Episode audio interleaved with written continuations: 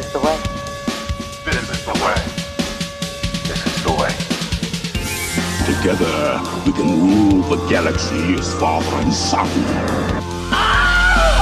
Behold my stuff.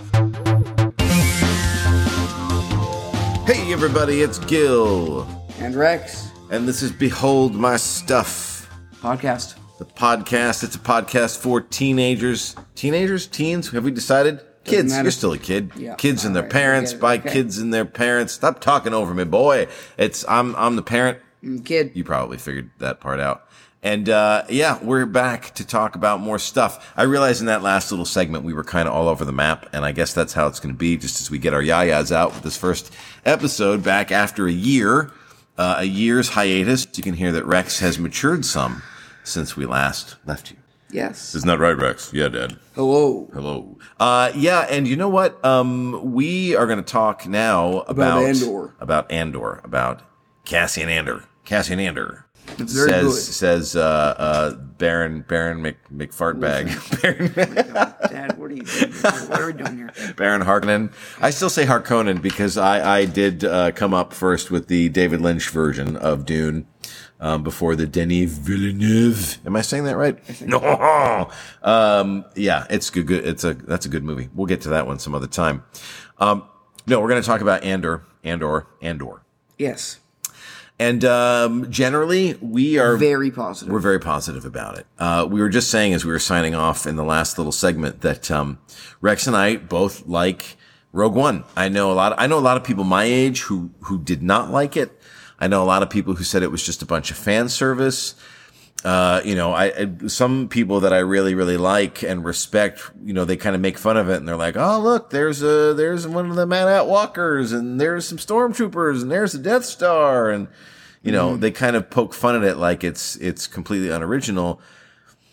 I like all that stuff. That makes it feel. I mean, that familiarity makes it feel a little more legit and more established. Uh, also, I think people can generally agree that it's the best looking Star Wars film by a long shot. I think it looks great. Um, certainly compared to the sequels and prequels, uh, it looks Prequels fantastic. especially. Sequels, effects wise, look pretty good, but they don't have any outstanding shots. You know Ugh, what I'm saying? sequels. Don't even get me started on They those look movies. fine.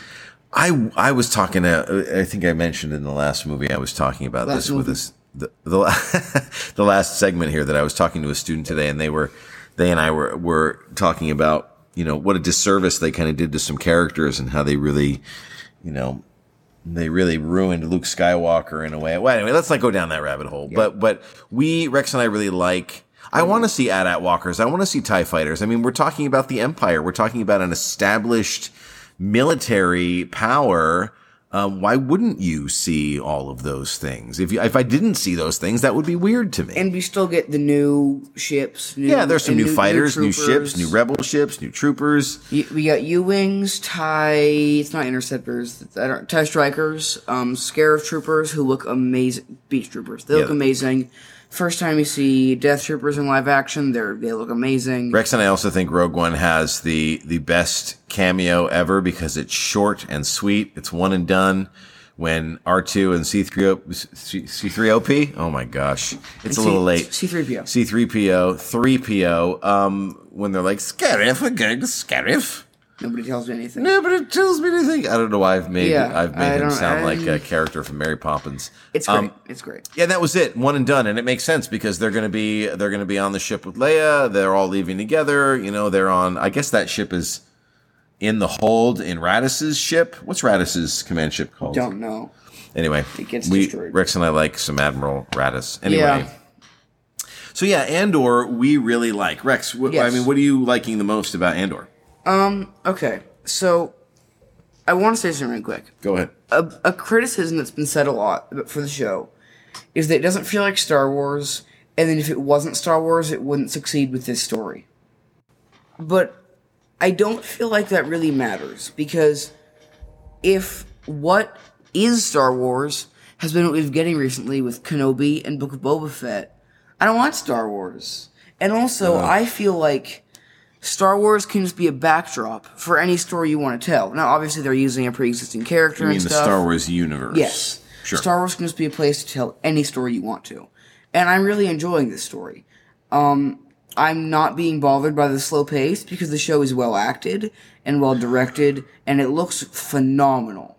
It does look really good. The It costumes so are excellent. good. The effects are the practical. Rex, Rex and I are both very big fans of as much practical effect as possible. I mean, for me, in a perfect world, it would be most programs or films or shows like this would be as much practical effects as possible. And then we always use the um, if if any of you are fans of the Dark Crystal Age of Resistance program, Netflix, Where they did, uh, one yeah, season. It was actually good, but it was good. The budget was too high and didn't get enough money. let's not Yeah. get too caught up in that, was except to say that primarily um, they did, and in fact, if you look at the making of, they even had some like test runs where I think they tried to do like a fully CGI'd Gelfling, and it just looks super weird. And so what they did was. Uh, which I think you know really um, does does right by the memory and the work of, of Jim Henson. Mm-hmm. Um, they used puppets, they used pr- practical effects, and then just kind of like uh, it detailed Yeah. Mm-hmm. it with with the computer generated effects, and it looked really great. And I feel like they're they've they figured that out, and they're doing it in Andor and and a couple of of other shows. Like Mandalorian, I think, does it to a certain extent, though it seems like Andor is really leaning into like actual Yeah. sets, full on. If Um, you haven't watched it, I think you can find it on Disney Plus as the Disney Plus Day special look or something. It was also what was shown at the Rogue One re-release um, of the behind the scenes before the show came out, where they talk about this, and you see some footage of them on the actual sets and actual It's great. places. oh, to the so point to the point that if you didn't know it, uh, listening audience, they even like I don't know if they did this for the whole program, where they had like an orchestra kind of off to the side out of the camera shot, obviously, but playing like the score. Maybe not always, but in certain scenes where like you know, so the actors on set, I always thought that maybe on occasion, if they had the music somehow first, I mean, this is a tricky thing to do because often I think when you see like, you see old clips of, you know, John Williams conducting his orchestra, like the London, I don't know what London is it? London Philhar- Symphony Orchestra. Right. Thank you. Um, you know, and they've got the movie up on a screen and they're kind Yeah. of playing along. Yeah, but in this case, the composer of the music primarily it was written and then they're like playing it on set while the actors are acting. Like that's so great. It's so fun. And the recording's very good and it's very lively and it feels very like attached to what's going on because like it really was. And Oh. Also- Uh-huh. that that just is one more little quality that makes it so much better than everything else. on practical effects too. The droid, I don't remember his name, B something or just B. Oh, the red That I love is- him. That's first off all practical. You got me. You got me with that one. I'll buy the toy. I'm not going to lie. I like him better than R2D2. Wow. Ooh, that's a well hot take. Uh, that's, that's- a bold statement. first off, all right, I might be. I might be a little crazy. I saw something from behind the scenes. no, because they ruined R2D2 for me, just like they ruined Vader. More on that later. Go ahead. Sorry. But if you look at the droid, I always assumed as soon as I saw him that like it was actually moving on set and stuff, and that was real. But I didn't think that like the inner like discs inside who were, which were moving stuff. I didn't think that would be real. I don't remember where I saw it, but I saw some behind the scenes thing of it. That's all practical. Do you know who did the voice for B? No, I Who's the- not. I would And like it- to know. It's, it's really good. It's good. It's really good. The show is good. It looks good. The score is good. We've gotten like basically no obvious references to stuff. We got like a brief Starkiller reference in the Force Unleashed games. You don't know. You don't know what that is. Um, You're right. I in do not fourth know what that episode- is. That's a game. You said. It's yeah, a game reference. we saw like a kind of torn apart Y wing in the scrapyard or the dock, or whatever it was on uh, Ferrix. It was it, where his ship and her ship was, and I've enjoyed it. It's not in your face.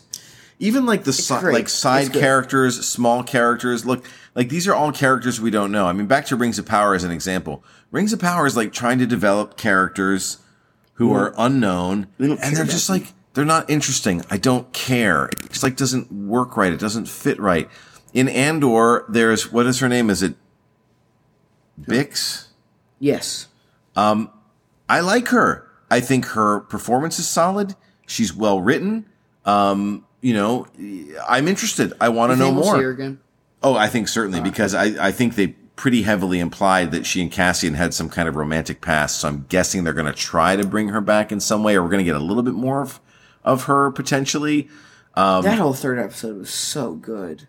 That was the one where we meet uh, Sarsgaard's character We for see the him first time. too, but Yeah, I mean, it, is it is very good. He's really good in this show. He's very good, and the actress I'm embarrassed to admit because Rex and I did not prepare too much, but the um, woman who plays Mon Mothma, I think I know her name is Genevieve something. um, I'm sorry, Genevieve, how how rude of me. You're you're quite good. She's very good. Um, I, I I've enjoyed just seeing her and Bail Organa a lot just in Star Wars. I, I'm I, ready I for them. some Jimmy Smits. Oh, he didn't look too good in Kenobi. Though, I got it. Nothing looked good in Kenobi. Oh my gosh, guys, Okay, Kenobi. one thing looked good in Kenobi. The background of uh, Come on. Alderaan.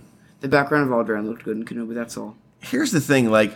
You you know what? You know what surprises me? What? Yeah, go ahead. Well, what I surprises me is this: you could tell anybody who watched any of like the. There's a very interesting interview. I think it's on the same making of um, segment that Rex and I were referencing earlier, where um, Diego Luna is sitting with. I want to say it's the Tony gentleman Gilroy. who's the show. Okay, what's his name? Tony Gilroy. Is he the Showrunner. Yes, I don't think he's directing, but he did the script and is there on set all the time. I mean, you could genuinely tell just by listening to these two gentlemen talk that they really care about the show.